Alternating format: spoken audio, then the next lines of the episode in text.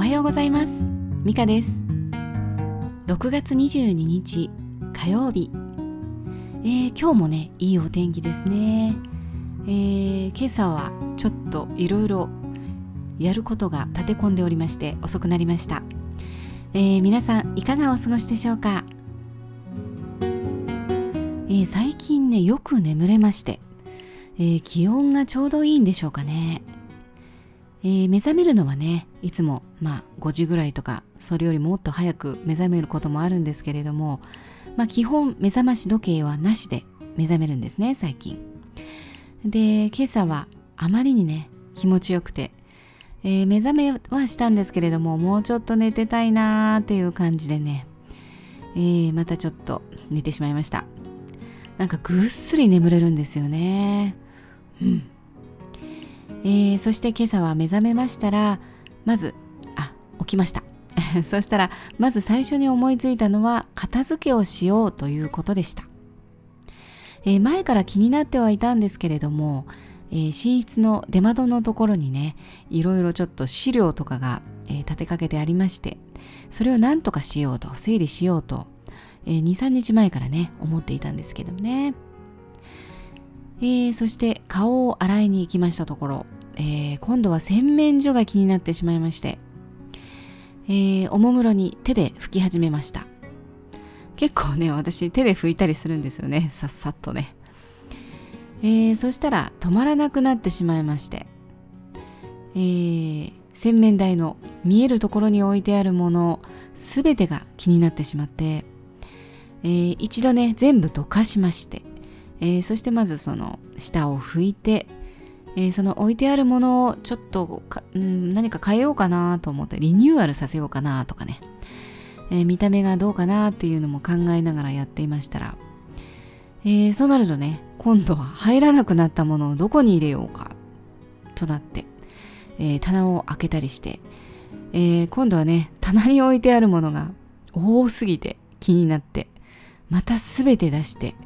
え、棚を一から拭いて、えー、その棚にはね薬類とか入っているんですけれども、えー、それを今度分類して種類を分けて見た目も美しく取り出しやすいように、えー、どれからよくどれがよく使うかなとかね そんなことを考えながら、えー、いろいろ始めまして、えー、結局ねすべて棚すべてをリニューアルすることになりました。私はね基本物がなんか多すぎるんですよね、えー、捨てられないんです。なんかちょっと残ったオイルとかね、えー、シャンプーとかトリートメントのサンプルとかお化粧品のサンプルとかね、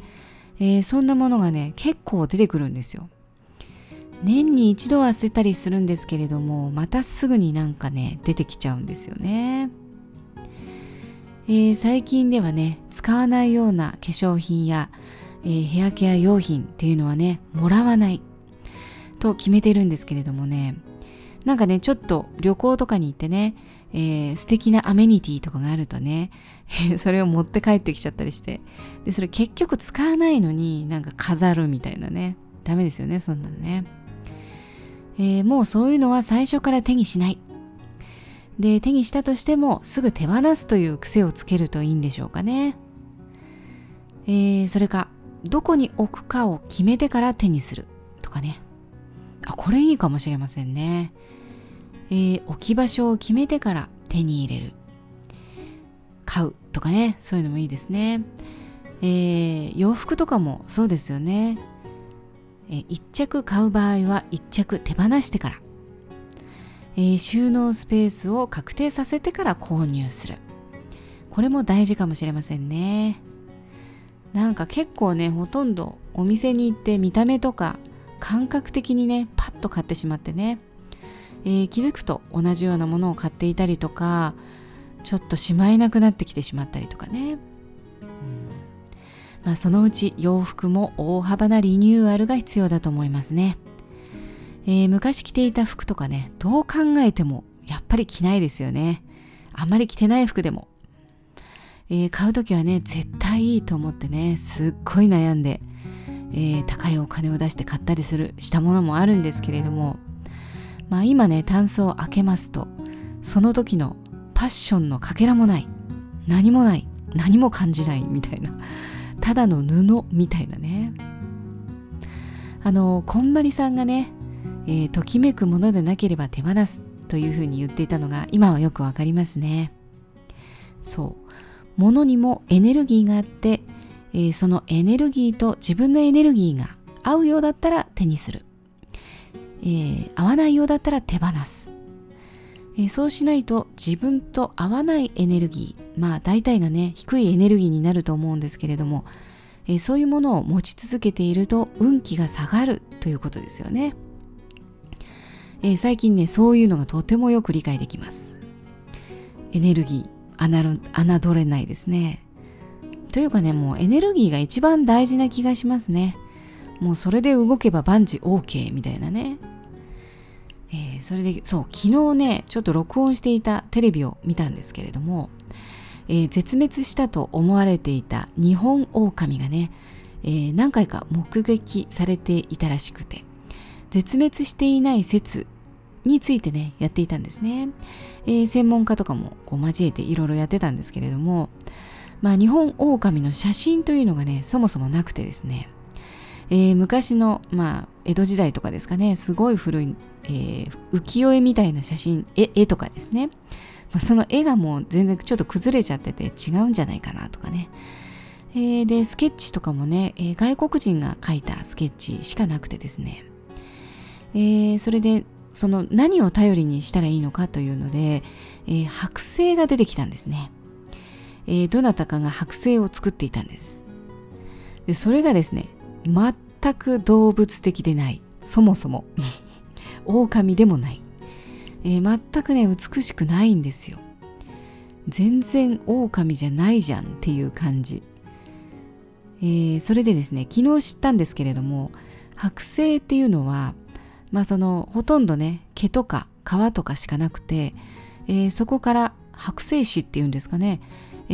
ー、制作者がね肉付けをしていく適当に肉付けをしていくみたいなんですけれどももうそれはねその人の意図というか好みというかねセンスみたいのが全て出てしまうみたいなんですね。だからねなんかこう全然違う形違う姿ね顔とかね目つきとか目とかも全然違う風になってしまうんですよね。それにちょっと驚きまして。まあなんか剥製を見たらねそれが本物だと思ってたんですよね。思っちゃうじゃないですか。ね、小学生の頃からなんかそういう博物館とか行っても、えー、剥製これが熊の剥製ですとかなるとあこうなんだって、えー、信じちゃってますけれどもね、えー、実は違うという。その日本狼の剥製はね 申し訳ないんですけど全くセンスゼロって感じですね。もう香りが香りじゃない。顔が全然違う。うん。まあそれもね本当にねエネルギーだと思いましたね。狼のエネルギーのかけらもない。だから狼としては到底認められないんですよ。まあエネルギーというか、うん、魂というかね、えー、そんなものが入っていないと全く別物になってしまうんですね。えー、ですのでね先ほどのお話でもあった前にいいなと思ったものもそのまま放置していると。魂が抜け殻になって全く別物になってしまう、えー、もしかしてね人でもねそんなことがあったら大変だなと思いました。なんか恐ろしくないですか？知らんぷりしていたら別人ですよ。どうします？パートナーがねそんなことになっていたら。でももしかして本当にそんなこともあり得るのかもしれないなって今思っています。えー、全てのものに関わるすべての人に真心を込めてお付き合いしていきましょうかね。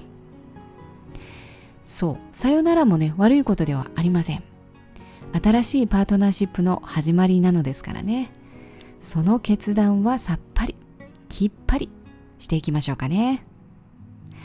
それでは今日も素晴らしい一日を皆さんお過ごしください。また明日お会いしましょう。ではまた。